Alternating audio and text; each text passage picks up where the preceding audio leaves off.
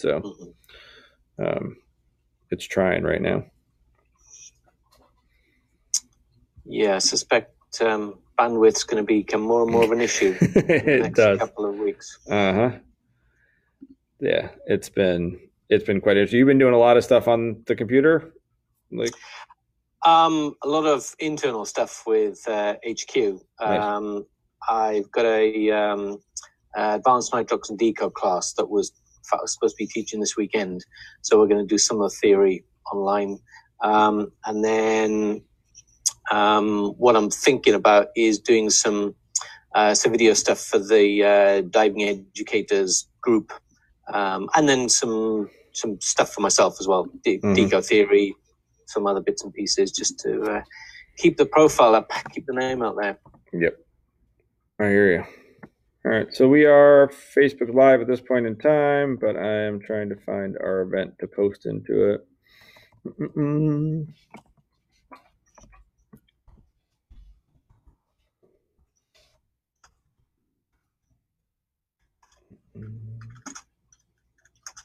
There we go there.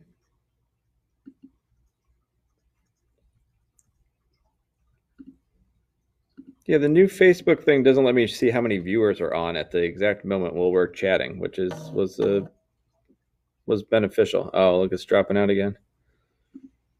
All right, let's see. I am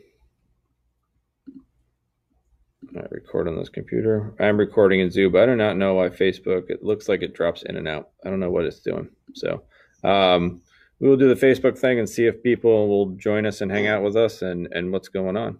Um, so, uh, introduction. This is Mark Powell. Um, what's your official position with headquarters there, Mark? Uh, that's an interesting one. I um I don't actually have an official job title with uh, with HQ. Um, my uh, my job description is just be yourself, um, which is is a pretty easy job description to uh, uh, to achieve most of the time. Yeah, it's uh, it's a combination of primarily working with the dive centers, working with the regions, um, and also um, being sort of the, the bridge between HQ and the rest of the world. So I help out on the marketing uh, and uh, training aspects in, in the rest of the world, run instructor trainer workshops, and um, yeah, pretty much anything that needs needs doing.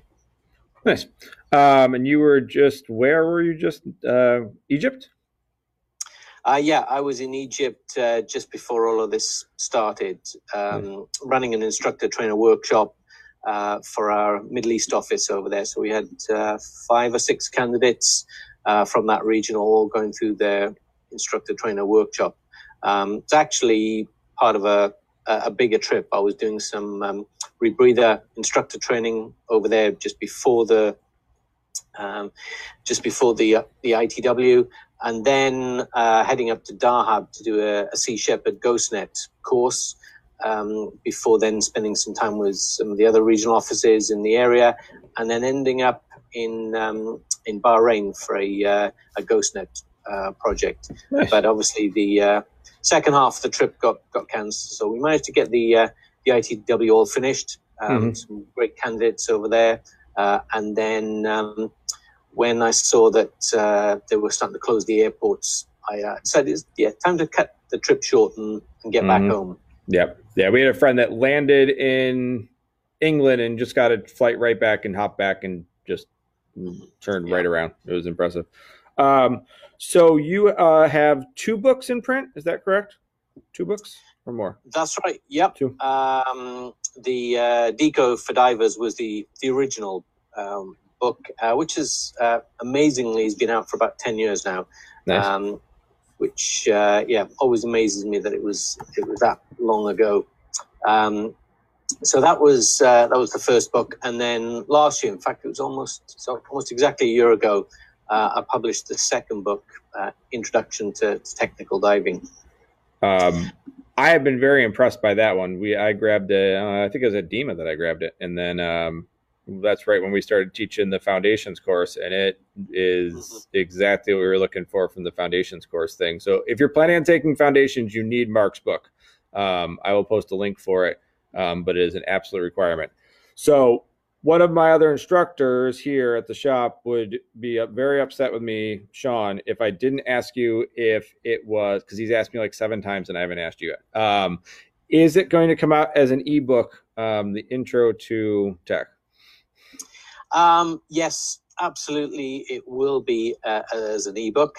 Um, Deco for Divers was available as an ebook, but uh, the the I don't know understand the whole details, but the the, the company that, that was hosting it, doing the back end stuff, uh, changed their uh, formatting. So we need to do some work to get that back um, published. And when we do that, uh, Intro Tech will also be uh, available.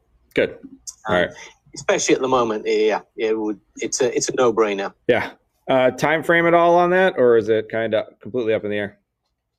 Well, um, we were looking at you know imminent uh, within the next couple of weeks before all of this started. Um, uh, so yeah, as soon as possible would be um, would be my preference. But uh, yes, we're certainly talking about you know this year, not next year, and hopefully the middle of this year rather than the end of next rather okay. the end of this year. Good. Uh, so uh, questions I've been asking everybody that we'll go ahead and knock them out right now. Uh, what are some of your favorite places to dive? Some of those like uh, bucket list places you've gotten to do so far that you were just amazed by.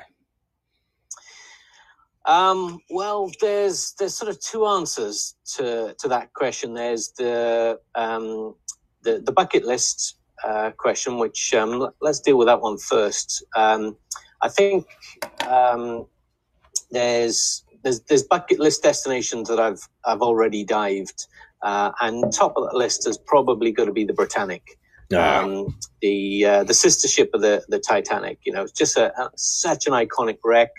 Um, the history of it, um, uh, the the challenge of of getting there and actually getting permission to dive it, uh, and then the the wreck itself. So yeah, the Britannic um, will always be pretty much at the top of my list of, of diving memories. Um, also, I've got to say uh, the group of divers that I that I did it with as well. Um, it was um, it was a real team effort. We had a great group of divers, um, some of which I knew already. Um, some uh, it was the, the, first time I've met them, and, and they become friends for life. So uh, yeah, the, the, just the whole thing was such a, a fantastic event. Um, we dived it uh, on the, the 100th year anniversary of the of the sinking as part mm-hmm. of a uh, an event that uh, the the government of the island of Kea had, had put on. So it was just you know, dripping with historical uh, significance. Um, so yeah, that that's probably got to be right up there. Um, but then also, I think uh, Truk Lagoon um, is just you know, world world class diving. Yeah. Um, I uh, I did it uh, with uh, Aaron Arongrenson, the uh, the founder of the Dirty Dozen. We did the first Dirty Dozen trip, and um, I always said, you know, it was a trip of a lifetime. I wanted to go out and do it, and as long as I dive trip, I'd be happy. So yeah, truck of a life trip of a lifetime I did in uh, in March, yep. and then I went back again at the end of the year because it was just so good. Yeah, I was gonna say you just I talked to Aaron uh, last week this time and we were talking about that too. It's mm-hmm. I am uh we were supposed to be three days into our Truk trip right now. Um mm-hmm. yep. So that is uh yeah, that's well, sad. yeah, make sure you uh, get it rescheduled because it is yeah. just yeah, it, it is it is fantastic. Yeah. Um, we're thinking uh, next April, so we'll see. Yeah. Um, I got so many on the list. I want to do bikini and I want to do Scapa, and uh, trying to figure all that out is just you know so yeah, well, um, yeah, I'm absolutely with you there. I mean, uh, bikini is the next on my list. That's yeah. the that's the the one on my bucket list that I haven't um, that I haven't yet done. So oh, you haven't done that yet. Nice. I'm supposed to be heading out to the bikini next year. Wow. So yeah, really, really looking forward to to that. Mm. Um, yeah, it's uh, uh, you know again from the, the historical significance having the, the Saratoga and the Nagato, uh, you know, right there yeah. next to each other, uh, two of the most significant ships um, mm-hmm. ever. Yeah. Um, and um, you know the uh, the great thing about bikini is that it makes Truk look fairly accessible. Yeah. yeah. Right. Yeah. Yeah. Yeah, and then the other one you mentioned, which I was going to bring up as well, uh, in terms of bucket list diving, uh, is, is Scapa Flow. And uh, now, now for us in the UK, Scapa Flow is relatively easy to, to get to. You know, it's pretty much on our uh, our doorstep. Yep. Um, but uh, yeah, it's uh, world class diving.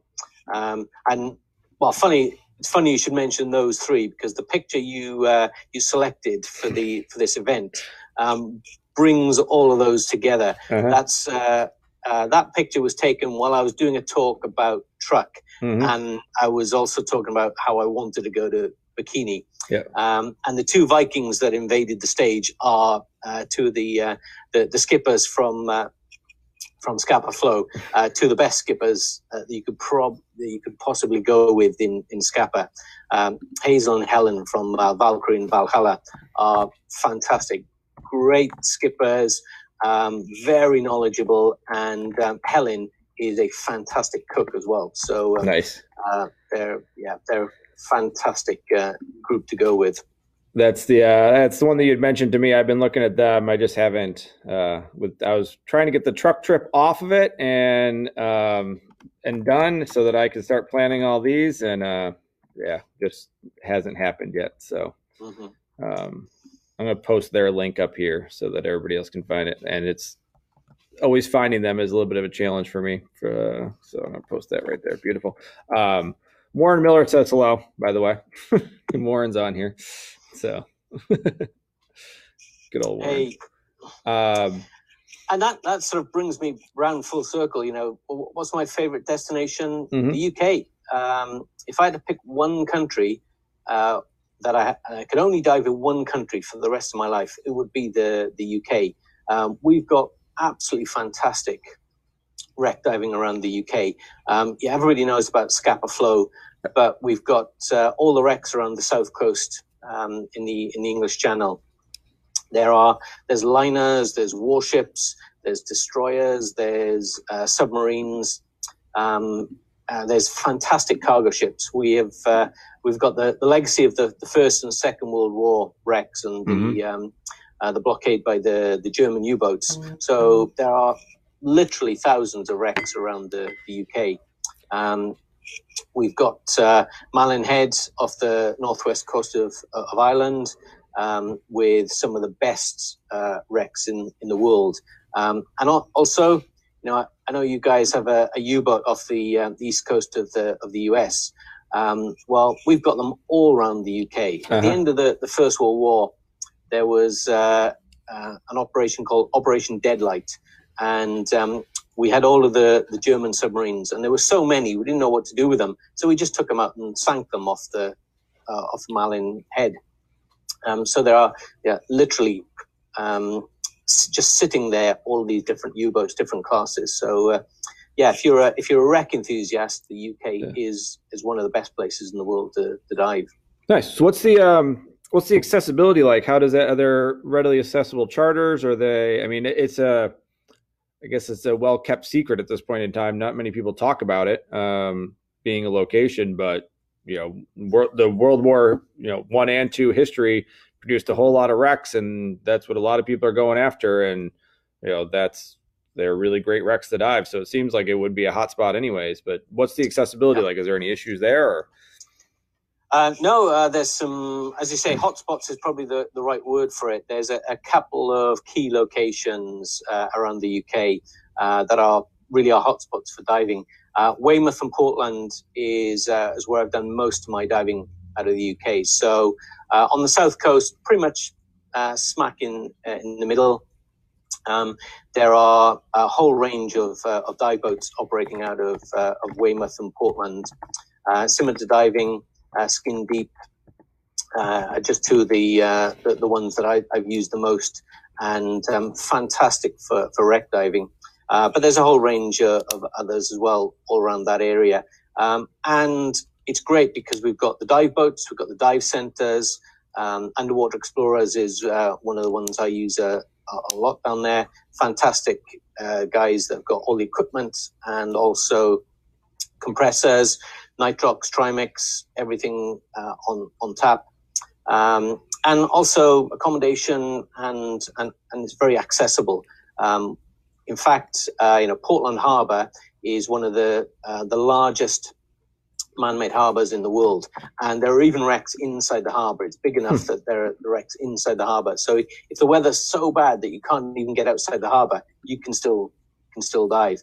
So from a training point of view, it's fantastic. Um, I've done a number of training courses, uh, well, hundreds of training courses, uh, and done skills dives inside the harbor. And then you go slightly further offshore, uh, and you've got um, some fantastic wrecks. Uh, the Salsette which was a P&O liner um, and um, was voted the, the best wreck in the UK a number of years ago. Um, uh, almost intact, uh, lying on its uh, lying on its side, um, just a fantastic wreck.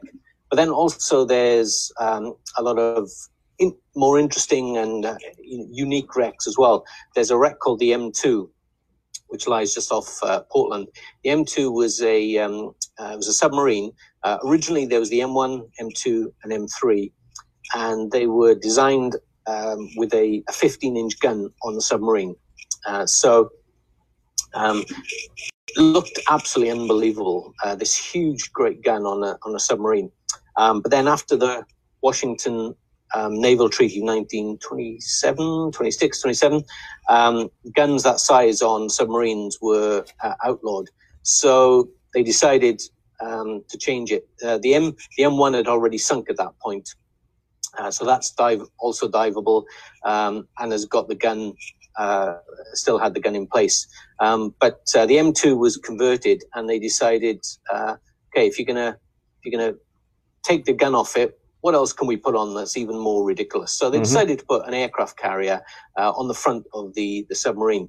So there's a, an aircraft hangar, uh, and uh, there was a, a, a short launch and a, a recovery winch, and they would launch a seaplane off the front of this submarine. Um, and that sank off the, the coast of, uh, of Portland. Um, so the other um, hub uh, along the south coast for diving is uh, is Portsmouth. Um, sorry, um, uh, Plymouth. And the uh, the M1 sank off the coast of Plymouth. So we've got uh, one of the the other um, ships from the submarines from the same family sank off the other diving center, main diving center. So huh. yeah, Plymouth is the other sort of main focus of uh, along the, the south coast. And again, great dive centers. Um, in deep dive center down there are um, a, a, great center aquanauts, and there's a number of others uh, with uh, all the facilities and, and dive boats as well. Nice. And so the depths of the wrecks are pretty much shallow recreational to deeper technical, right? There's a range of all of them, or yeah, um, lots of shallow recreational wrecks. Um, the the English Channel uh, in the middle from a from accessible from Weymouth and Portland, um, sixty to sixty five meters is the the maximum. So um, yeah, that was 100, 100 foot. Um, um, so, you know, fantastic trimix range. Then as you go further west, as you get further out, uh, out of uh, Plymouth and out to the Channel Islands, it gets much deeper. Uh, so then you can get up to 100 uh, and in some areas even even beyond that. Um, mm. So yeah, there's a there's a complete range um, from yeah from from 10 foot to 300 foot. Nice, that's great. Um, so are is, are people taking um, is it easily accessible? I don't want to use accessible again, but easily accessible for like uh, a trip trip planning. How how does that work? Are there um, places to stay, hotels? Is it resort? I mean, it's not really resorts, right? It's but it's but there are are the dive shops, I guess, affiliated with places to stay. Mm-hmm. Yeah, it's um, you know it's it's a common uh, a common thing. You know, you go away for a weekend or a week's diving. Uh-huh. Um, you need the boat. You need the the, the gas fills.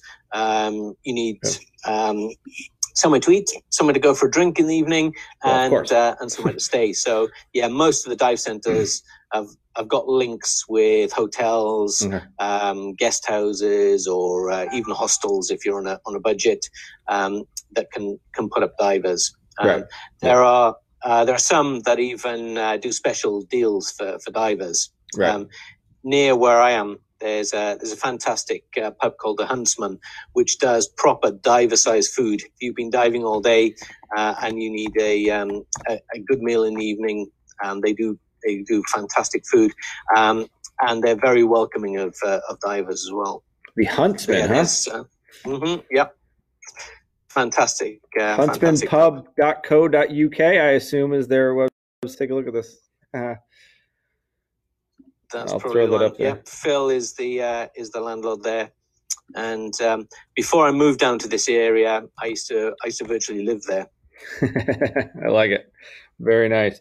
Um, that's a, that's a very interesting opportunity that uh, we might want to take advantage of. It. You know, we're looking for some cool, interesting things. So I, I think that would fit a lot of it. Um, we get, we get stuck into the you know a lot of interesting stories, the technical diving stories, but we cater to recreational just as much, if not more. And it it it's tough because a lot of the stories become technical, but that gives us an opportunity to you know give something for recreational and technical, which is you know where we're trying to hang out and look at. So um, come back around to another technical story, and then I want to talk training a little bit. Um, Britannic, how did you get an opportunity to do the Britannic? How'd that whole thing go down?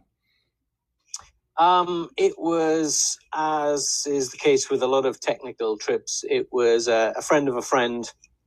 Um, I'd always wanted to do the, the, the Britannic. It was, um, well, uh, Kevin Gurr's session really sort of got my interest up.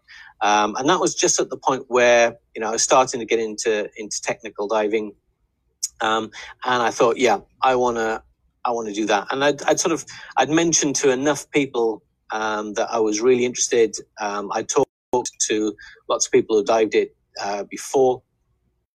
And so uh, when an expedition was being put on, um, I got a message from uh, a friend of mine said, you know, this is this is going going on. Um, it's uh, by invite only, and you know, would you be interested? Mhm. And I, uh, I I bit the hand off. Um, yep, absolutely. I'm uh, definitely interested in that. Wow. Um, the uh, the Britannic uh, has got you know it's got a, an amazing history, uh, not just from the, the ship itself, but the, the discovery of the wreck. It was uh, rediscovered by Cousteau. Uh, you know, wherever you go with diving, Cousteau has always been there before you. you know, whether it's a Truk, uh, HMS Hermes, or the Britannic, uh, Cousteau has uh, has been there. Um, but uh, it was very very difficult to get permission to dive the uh, the, the Britannic for from about 2009 up until 2016. Very difficult to get uh, permission, and um, um, uh, I, I found out that this expedition was together. It was tied up with the 100th year centenary. Um, and so I thought, well, if, if we're going to do it, if they're going to ever going to give people permission to dive it, that's the time to, to do it. So I dived with a couple of people that were on the trip, um, and uh, I said, "Yeah, I'm I'm up for it." There, there were some conditions you had to be obviously qualified to dive to that depth, and importantly, dived up on that depth. I think the, uh, the criteria was you had to have dived to that sort of depth um, within the last 12, um, uh, have all the insurance in in place. Um, so uh, yeah, I. Uh, I said I was interested. Um, the the deal was you put your deposit down, and then if we do it, fantastic. If it if it works out that we can't do it, then you lose your deposit, Mhm. which uh, I was more than happy with. yeah, it's fine risk, right? Um, Exactly. Yeah. Warren asked, "What's the t- best time of year to go?" I'm assuming Warren is asking about the UK, even though he refuses to travel with me for more than one thing. So, what's the best time of year to go to the U- UK for everyone but Warren? Well, um, I mean, uh, the thing about diving in the UK is that it is unpredictable. Um, so uh, there are times when, yeah, it's probably not a good idea. Uh, January, February, yeah, probably not a good idea to be Mhm. diving in the UK. Now, actually, we get some fantastic conditions. Um, if it is calm, um, then it can be fantastic, but unpredictable. Um, so, yeah, summertime, um, and, and actually, late summer is one of the best times uh, Yep. to go. May, June time, a little bit early, and sometimes um, you get you get some bad weather, uh, and also uh, we get quite a lot of plankton bloom early in the year. Mhm. So a little bit later, July, August, even September, sometime can be a um, uh, can be the best time. The water temperature is warmed up. Uh, you get um, um, generally longer spells of uh, of good weather. So yeah, if you're going to come all the way from the, the states or other places from uh, from around the world, July, August, September is probably the uh, the best time. Um, saying that, um, for it's one of the big advantages of Scapa. It's actually a bigger weather window uh, for Scapa because it's a natural harbour. The, the whole reason why uh, the German fleet was there was the previously the uh, the home base of the of the Grand Fleet, um, because it's such a good natural harbour. So it's much much more protected from the the wind. So um, pretty much um, any time from uh, March through to end of October, even um, Scapa is is diveable. Right. So uh, yeah, you know, there's there's still time, uh, assuming that things get back to normal within the next couple of months. There's still time to be looking at uh, at Scapa for for the end of this year. Yeah, that's that's one that I'm really interested in. Just trying to work out all the logistics and everything, and find other people to go with. Right. So that's always the Mhm. Yeah. that are qualified and ready and willing, and you know they've heard that before, but they don't really know where it is. So- Mhm. Yeah. and you know, um, well, you know, when, when if you're trying to convince them, uh, all you've got to tell them, you know, we the the whole of the or most of the the German fleet was scuttled in, in Scapa Flow, and even though some of it was uh, salvaged, there are th- still three battleships laying side by side almost, uh, four destroyers, plus a whole range of other um, ships there as well. Um, plus the, the history of uh, of Scapa itself, the, you know, the area, the islands. Uh, there is there's prehistoric um, uh, settlements there from thousands of years ago, all the way up there's the through the um, obviously the, the First and Second World War uh, activities. Um, uh, so yeah, there's there's three thousand, yeah, nearly four thousand years worth of, of history uh, just available in in Orkney. Yeah, that's that is amazing. I'm very very interested in in checking that out and finding some people and to head up there and check out those wrecks. So I'm hoping to rope you and Aaron in to come with me. So we'll see what ends up happening. Hear that, Aaron? Yeah, I'll have definitely. to tag him. Here we go. He's probably asleep or working on something. Oh, it's not going to do it Um, because I'm on the page. I'm definitely up for uh, up for that. Like I said, it's it's relatively accessible. Right. Um, so yeah, if you get you get half a boat together, and I'll uh, I'll find some UK divers to come up, That works. uh, or European divers to, to Yeah. come up with you. That works. I like it. Um, all right, so on to training. Um, and I mean, we were going to talk about this anyways, but you kind of started a Facebook group too recently, right? And and um, been talking a little bit more about training um, and philosophies, and you did that at DEMA. So I think there's a there's probably a good amount to talk about. Um, so uh, where should we start? Um, general philosophy on training open water students from the start. Um, I feel you're probably as opinionated as Nick and Alex are, who I talked to the other day. So, um, how do you train open water students from the start? Um, uh, the way I open water students is um, I look at uh, well, there's a there's a phrase I use a lot when I'm when I'm teaching and when I'm specifically teaching instructors is teach divers, not skills, and that sort of wraps up the whole uh, philosophy. I want to produce someone who can go diving. Um, my background is um, I'm um, exclusively commercial instructor these days. My background was uh, from Altea side. So um, in the UK, we have this club system where people effectively join a club, teach uh, for fun.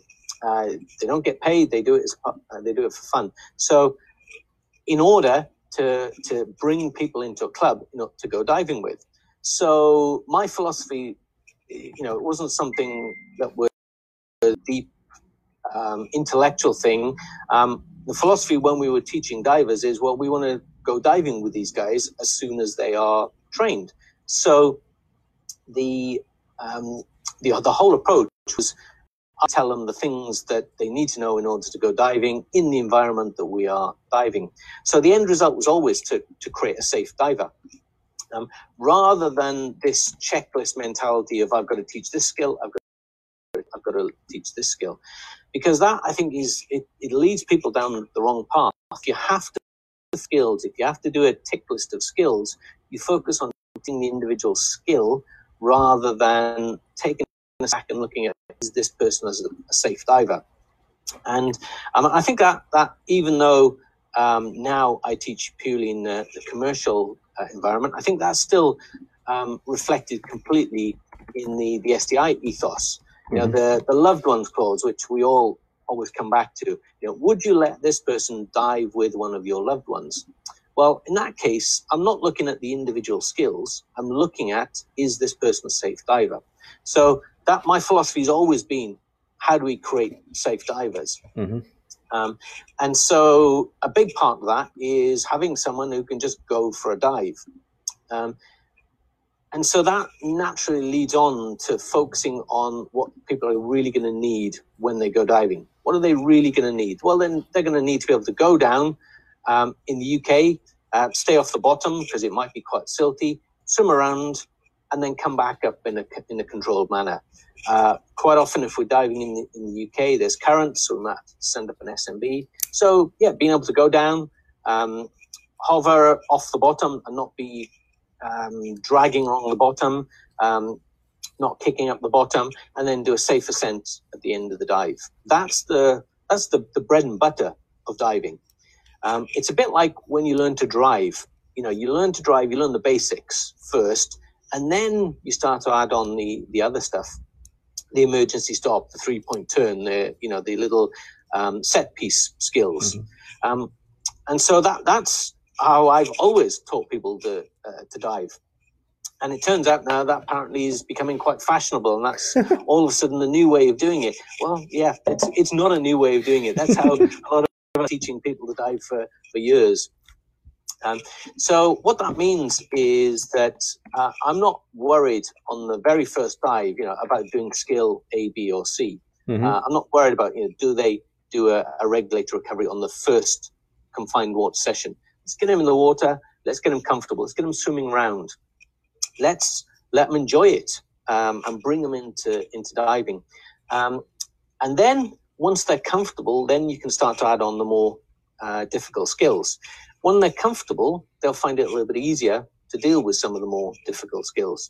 But you whack someone with one of the most difficult skills straight off, immediately you take them in the water, and yeah, of course they're going to struggle. They're going to um, they're going to find it difficult. They may even decide that it's, it's not for them.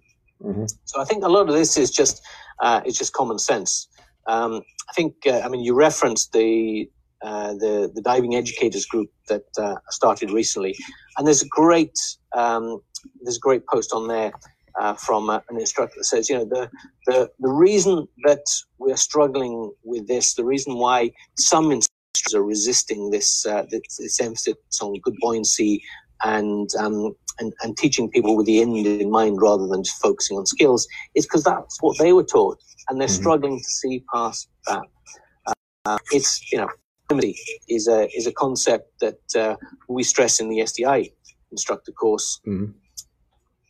People tend to fall back to what they learned first of all. So teach them the right thing first of all, and then when they fall back on the right thing, fantastic. That's that's what we want.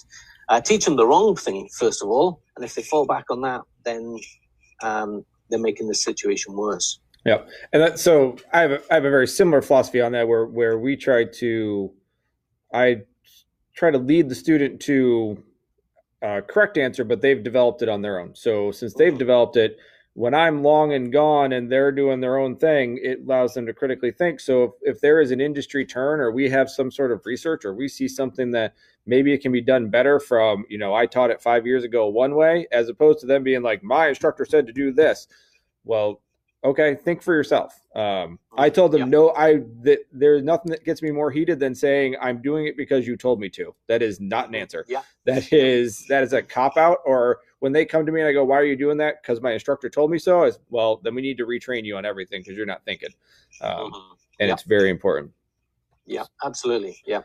Um, And uh, yeah, I think that that's such an important point because um, and it may well be that what the instructor taught them is right mhm, when they taught it. Right. Um, so you know, one of the examples I use uh, uh, uh, when we talk about this is um, buddy breathing. I was taught buddy breathing. Did uh, my initial training, Mhm. um, and that was absolutely the right thing because at that point, most regulators had a single second stage. Um, if you had to share air, buddy breathing was the only option. Right. And so we taught buddy breathing. And a lot of instructors thought, yeah, buddy breathing is great, builds confidence. So even when um, second uh, a second regulator, Octopus or uh, whatever you want to call the alternative, uh, came up, uh, came into instructors still wanted to teach buddy breathing because it's a good skill because how I learned. Um, but then what we got is that uh, students did what they were taught. So if um, if they, they got into trouble and they ran out of of air, then they instantly switched into buddy breathing because that was the muscle memory, that was the training that they'd received. Um, and so we're training them to do the wrong thing. It used to be the right thing, but it's no longer the right thing. And equipment evolves. Uh, Mhm. Again, you know, um, uh, I, I learned to dive just at the point where stab jackets were starting to come in. Um, you know, BCDs, standard BCDs now. Um, but at the time, you know, there were still divers uh, that weren't using any buoyancy device. Uh, there were divers that were using the old horse collar uh, jackets. And if we'd used the argument that, well, this is standard kit, we can't use anything other than the standard kit, then BCDs would never have come in. Um, but now BCDs are, are much more popular. But as new kit evolves, side mount, um, um, backplates, wings, um, of course, side mount backplates and wings aren't actually new. They've been around for, for a long time. But as they become more popular, yeah, why not incorporate those into the into the training? The Mhm. training should be uh, oriented around teaching people to use the, the kit, not forcing them uh, to learn things because that's the kit that we, we used to use or Mhm. we used when we became uh, instructors. Yeah. So yeah, I think the, the industry has to has to move on. It, it has always moved on, uh, and yet there's there seem to be some people now want to want to fix things and say, right now we've reached perfection. Mhm. that's it. We're not going to change anything else. We're not going to carry on uh, evolving. Yeah.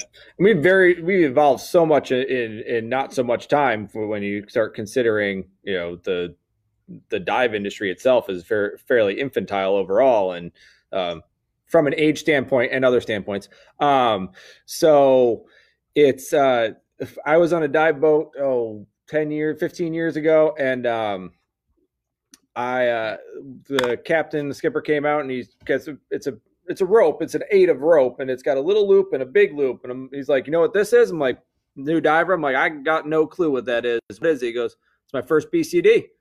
He goes, you put the loop around the valve and you put the rope around yourself. He was, I was skinnier then, but this used to fit me, and I'd just jump in with the t- the tank wrapped around me. I was like, Mhm. okay, things are a little bit different. So. yeah, yeah, absolutely. Um, one of the things that was extremely intriguing from the uh, that you gave a presentation on that I was very uh, very happy to see, um, and we utilize way more now in the foundations course that we're teaching. Um, video with training. Um, I've asked this for a couple of people. How do you use video with training? Uh, what's the pros and cons to it? Just uh, give us a little, you know, your opinion on that. hmm Um, so again, this is a, a perfect example of how things have uh, have evolved. Um, you know, you go back uh, 15 years, 10 years, even five years, and uh, when when you talked about an underwater video camera, it was the size of a small car, um, and you know it, you needed two hands to push this thing uh, around, and there was absolutely no way you could use that video and do anything else. Um, you know, you your your focus entirely was on the video. Whereas now we've got um, cameras that are you know this size, Um, we've got cameras that will fit on the on the side of your mask. You can Mhm. turn it on and completely forget about it. So as the technology changes, the um, the use of that technology changes. Uh, again, ten years ago, you filmed something, and several days later, you might actually get to see it. Mhm. Uh, whereas now, uh, you film some film something, and as soon as this, it's Bluetoothed itself to my laptop or my phone. I can open up my laptop and watch the, the, the video. So technology is changing there- therefore what we do with it can can change. Um, I'm a big fan of using video uh, during during training. Um, divers, I've seen it so many times. I say, "Oh no, no, I didn't do that," or you know, my my trim is perfect. I'm dead flat, and then show, oh, really? Wow! No, I'm I'm, I'm not flat. I'm wow." So um, I've had uh, divers absolutely flat out deny they did something or that they didn't uh, do something, and then you show them video, and their recollection of what happened is completely different to what actually happened. And that's the only way you've got of convincing them is to just tell them flat out that they're wrong. And even then, you, you're not really because they think they remembered it. On the video is a very, very way of giving feedback Absolutely. because you're not telling them that they're out of trim. Uh, you're not telling them that they forgot to do this or that. Uh, they can see it there uh, right in front of them. Um, so it's and, and for visual learners, it's a much much more effective way than you trying to describe it and waving your hands around and doing all of this sort of stuff. Um, they can see it and they can see it immediately. Um, so yeah, big big fan of that. Um, um, but there are some some downsides, and again, uh, you know, comes back to the the reason why we uh, in the past have, uh, have sort of frowned upon using video, and that's the attention on the student. Um, if you are videoing, you've got to make sure that your attention is still 100% on the on the student. So use a dive master to, to video is probably the easiest solution. Or um, I, I think uh, as you guys have got set up there, you've got a, a fixed camera that you can. Yeah, we have uh we have one camera on a plate and um like two others on like tripods fixed. You know, we can we can fix them to the docking area, and the, basically the student will come up. It's almost like like me seeing you. You come up to the camera.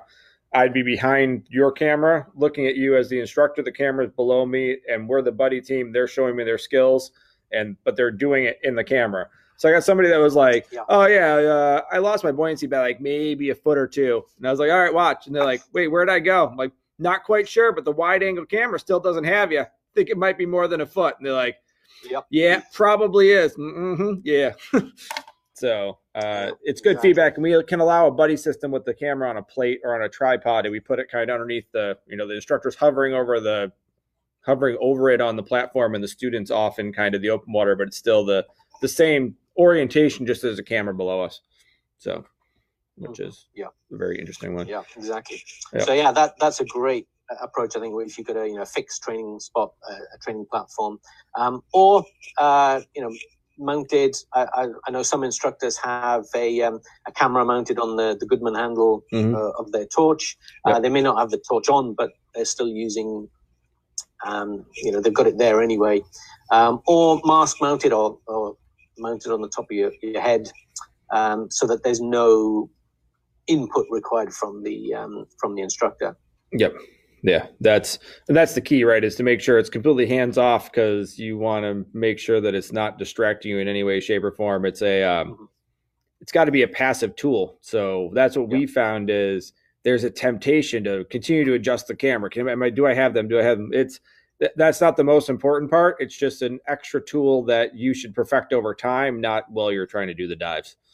So Absolutely. yeah, too many people try to do feedback underwater and, and see the camera. It is set it, forget it, review it later on. Um, yeah, Exactly.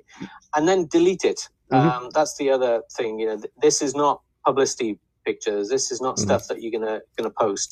Yeah. Um, so don't worry about how well it's framed. mhm. Uh, don't worry about the, the lighting. As long as the student can see uh, what they need, then that's fine.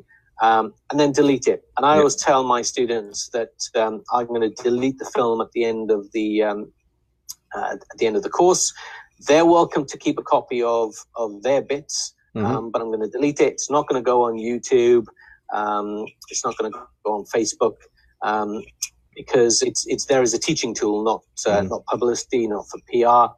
Uh, if they want to do a dive after the course and get some pretty pictures, and you know we'll get some pictures of them in trim, looking cool, the hero shots, yeah, great, we can yep. do all of that. But that's not the goal of the uh, uh, the video while we're teaching. Right, and and we see that like so. I've I've seen multiple instructors out there that their their class video is clearly not about teaching the students. It's about trying to get some publicity you know he, look at how well my students tanks are trimmed. Well like mm-hmm. yeah you probably used it you might have used it for your students but it's pretty clear that you are just trying to get publicity on your tank trimming. And then they retort with show your pictures of your students. And it's like listen that's not it's not what it's there for. They're learning how to do things. I don't need you to critique my students. We're trying to develop them and they don't need to be ridiculed. We've already gone through that whole thing um, and exactly. discussed it. Yeah. So I, I like yeah, the bleeding I mean, thing. I uh, I wouldn't want to show the um, the video of any of my students because right. they're on the course to learn. Mm-hmm. Um, because they can't do it. They they have things that they need to learn. They have got things that they don't know. They've right. got things that they will be getting wrong. And my job is to correct all those right. so that at the end they've got it right. So during the course, they're still work in progress. Mm-hmm. So yeah, of course, someone's going to look at it and go, "Oh, look at this guy. He's, he's you know he's doing this wrong. He's doing that wrong." Yeah, of course. That's yeah. why he's doing course. yeah, exactly. Yeah, if he came in perfect, what would be the point? Yeah, uh, mm-hmm. that's. I completely. It frustrates me watching people do that, and then it's like, oh, okay, that's, and it is what it is, I guess. Yeah, I, you um, know, the cool stuff, the publicity stuff afterwards fantastic. And uh, yep. yeah we you know we want publicity but it's different. It's a different objective than um, mm-hmm. than the training video. Yeah i'll have to i'll have to find the video and post it. We we did keep one snippet. Um, we were trying to video somebody doing um, he, I think he was doing helicopter turns. We were trying to videotape someone doing helicopter turns, and you're watching the camera, and suddenly this fish just comes up and just sits in the middle and then goes back down. And we missed the entire skill because a fish decided he needed to put his eye in the camera. So it was quite comical. We were sitting down having beers watching it. We're like, oh, that looks pretty. Oh, there's fish. Okay. they get involved every once in a while. So you get some pretty interesting video going on. Um, yeah, I, I I said I, I delete the video. I um I do have one clip that I use. I used it in that talk. Yep. Um, that, that I kept because it was such a good example mm-hmm. of um, some of the unexpected stuff that, that mm-hmm. comes up on the, on a course. So uh, there, I specifically asked permission to, to keep it, and the uh, the students were, were more than happy to uh, to use that as a as a teaching tool. Was that ever posted on YouTube? Was that video? Uh, no, that wasn't. Um, no, the, um, your presentation. The, the talk. Yeah. Uh, no, um, the, unfortunately, the, the, quality of the audio wasn't really good gotcha. enough. Um, yeah. We're uh, we're looking at um, redoing that and try, basically getting that same material out there. Gotcha. Uh, yeah, the uh, the audio wasn't quite as good as we we hoped, so uh, yep. yeah, couldn't really put it out. Nice. Um, what was the other presentation you gave? Oh, teaching neutrally buoyant, right? That was the other presentation you gave there. Yeah. So we are on the the same page there. So we teach neutrally buoyant from day one. Um, I've talked about multi, multiple of these interviews at this point, and it's um, there's lots and pros and cons, and you kind of hit on it before, which is which is good. Um, so you are currently teaching all the way through recreational through technical, or are you focusing on technical stuff? I'm split up and instructor training and all that. Um, so well, I'm I'm pretty lucky in that I um, I can spread my time, uh, you know, across all. I'm, I'm probably best known for, for technical teaching, so a lot of what I do is, is technical teaching. Um, but with the work I do as, a, as an IT and for, for HQ, I get involved in a lot of recreational uh, teaching as well. I, I think it's important that instructors teach recreational courses, um, you know, at least one recreational course every year. Mm-hmm. Um, um, especially as an IT. Um, yep. If you're teaching people how to teach, you better be doing it as well. And um, as an instructor trainer evaluator, if I'm teaching people to be ITs, uh, I don't want anyone to ever say, well, you know, it's not the same as when you were teaching. Um, so, yeah, I teach. Um, I, I, still teach. I don't teach um, as much more stuff um, as uh, as I used to, obviously. Uh, but yeah, I've taught no mortar class in the uh, in the last couple of months. In fact, the um, uh, I've I've currently got a, a, student going through their SDI advanced program at the moment. So we're um, we're going to be doing some online nitrox sessions in the next couple of days, uh, and then a deep and a navigation course. And so, um, yeah, I, I still enjoy teaching open water. Mm-hmm. Um, there's there's only one chance you get to take someone in the water for the first time, and that is a it's a priceless opportunity. I love seeing people when they come out of the water for the first time. That that that look on their face, that smile. Um, you can always tell when someone's really hooked as a as a diver. Yeah. Uh, by the time they get to technical stuff, sometimes they're a little bit jaded. You know, they're you know they're they're a bit cocky. Maybe they've seen it, they've done it. Um, you don't get that same oh wow uh, feeling as you do in open water. Yeah. Um, so um, yeah, I I still teach primarily technical, but also recreational, um, and then instructor as well. You know, I I still I love teaching instructors. Um, we've we've touched on a little bit of my teaching philosophy, um, and as an instructor, you can have an impact on the divers that you teach. You can have a fantastic impact in making them safe, making them uh, enjoy the, the sport and bringing in active divers. But then as an IT, I can have an even bigger reach because all the instructors I teach can have an impact. Um, so it's, you know, uh, it's that um, extra level of, uh, of, uh, of reach that you can have. You can have a much bigger impact as, a, as an IT than you can as an instructor. Mm-hmm. Um, so I love teaching instructors. It's a um, a lot of people underestimate how big a jump it is from being an instructor to an instructor trainer. Uh, teaching people how to teach is is a skill in itself, um, and I you know I get a real um, buzz out of teaching people how to how to teach. Um, I love seeing the students of my instructor candidate. I love seeing someone uh, that is great diver because of an instructor that I've taught. Um, that you know, you can be sitting at home with a cup of tea, and there is someone out there creating divers, good safe divers, which mm-hmm. is a, a, fantastic feeling. Yeah, I completely agree on that. Um, and I totally the the teaching recreational, even though you're teaching tactical and and becoming instructor trainer and all that, absolutely 100. percent I mean, there there is nothing better than taking somebody in the water for the first time. Um, one of the things I've seen as being a big issue, especially with doing instructor training, is you get some some of the tech divers you get in that want to suddenly become instructors and now they want to talk tech to every single open water student like mm-hmm. you, you need to slow down let them enjoy let them realize where they're at in their training and enjoy the first ones and it's you know don't poo poo on their first experience ever because they're not a tech diver yet like talk about all the fish and things in 30 feet of water and when they're ready or if they ask you a question then okay yeah um, yeah. we have some students that are adamant they're like i'm going to back kick like well uh, well yeah i mean we're going to show you how to do that in open water but we don't really require you to do it perfectly like no i'm going to like okay all right fair enough um, but yeah do you see yeah, a fair amount of that that whole realistic.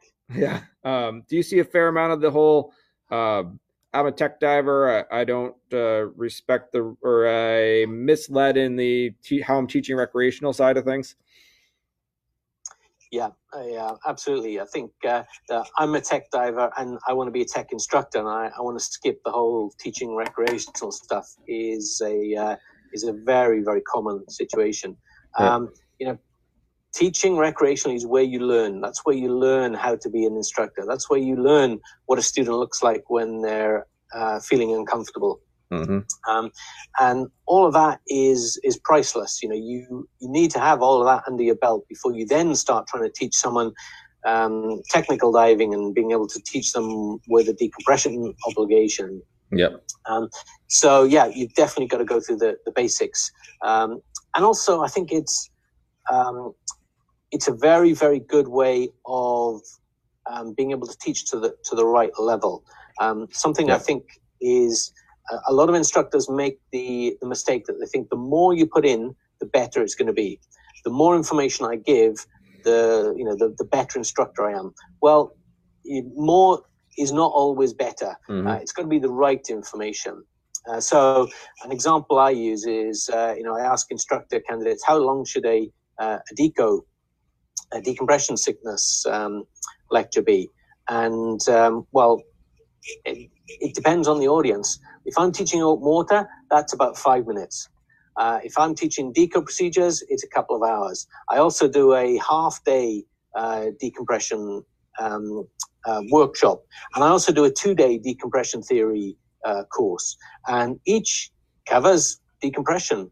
And at the end of it, each student thinks, oh, yeah, I, I know what I need to know now. Mm-hmm. Um, and I've covered everything they need to know, but different levels, different level of, uh, uh of knowledge. When I do my uh, course director training, I, I we always talk about this and like, why did why did you assign what topics and times? I'm like, I always give decompression theory or something along that complicatedness five minutes. You got to give me a presentation in five minutes, and then it's like snorkels 15 go and they're like, why is that? Because yeah. I need to see that you can either give more than enough information, like really cover every single piece, because you can talk for however long you need to about whatever you want to. Um, Jesse would be happy that I said snorkel because he's mad at me about that or something. Um, and uh, but but then Deco, like you need to be able to give it to me in like five minutes. Like give me a general rundown because that might be what the audience needs. So yeah exactly. Yeah, yeah I, I, I, do exactly the same. Giving the the deco theory to the techie diver and making them explain it in five minutes mm-hmm. or ten minutes, and yep. uh, uh, yeah, messes with their head. Mm-hmm. Fantastic. Yeah. How do I do it? I can't do that. Yeah, you can. Just make it happen. Like, just look at your mm-hmm. audience and figure it out. So, um, yeah, yeah. That's always yeah. Fun. How did that recreational instructor explain to you when you were learning uh, open water? Mm-hmm. See, that's recreational instructors are smarter than you think. Mm-hmm. Yep, most of them are. yeah. So um, we are approaching on our one hour together, and I've got to be on Gareth Lock's uh, 10 week instructor program, or instructor, 10 week uh, cl- webinar class that he is uh, running. So just one or two more questions for you. Um, how are you doing with all this stuff? How are things in Mark's life? You good? Um, yeah, I'm good. I'm very lucky. I live in a, a beautiful part of the, the world, and um, I'm over your head now. I'm looking out of my window, and I can see a tree, cherry tree, that's just about coming into blossom, and the Forest of Dean, and it's sunny. There's hardly any clouds in the sky. So, um, if you're going to be locked in somewhere, then I'm in a pretty good uh, place to be. And also, you know, I'll tell you a, a secret. The start of this year, the travel was manic.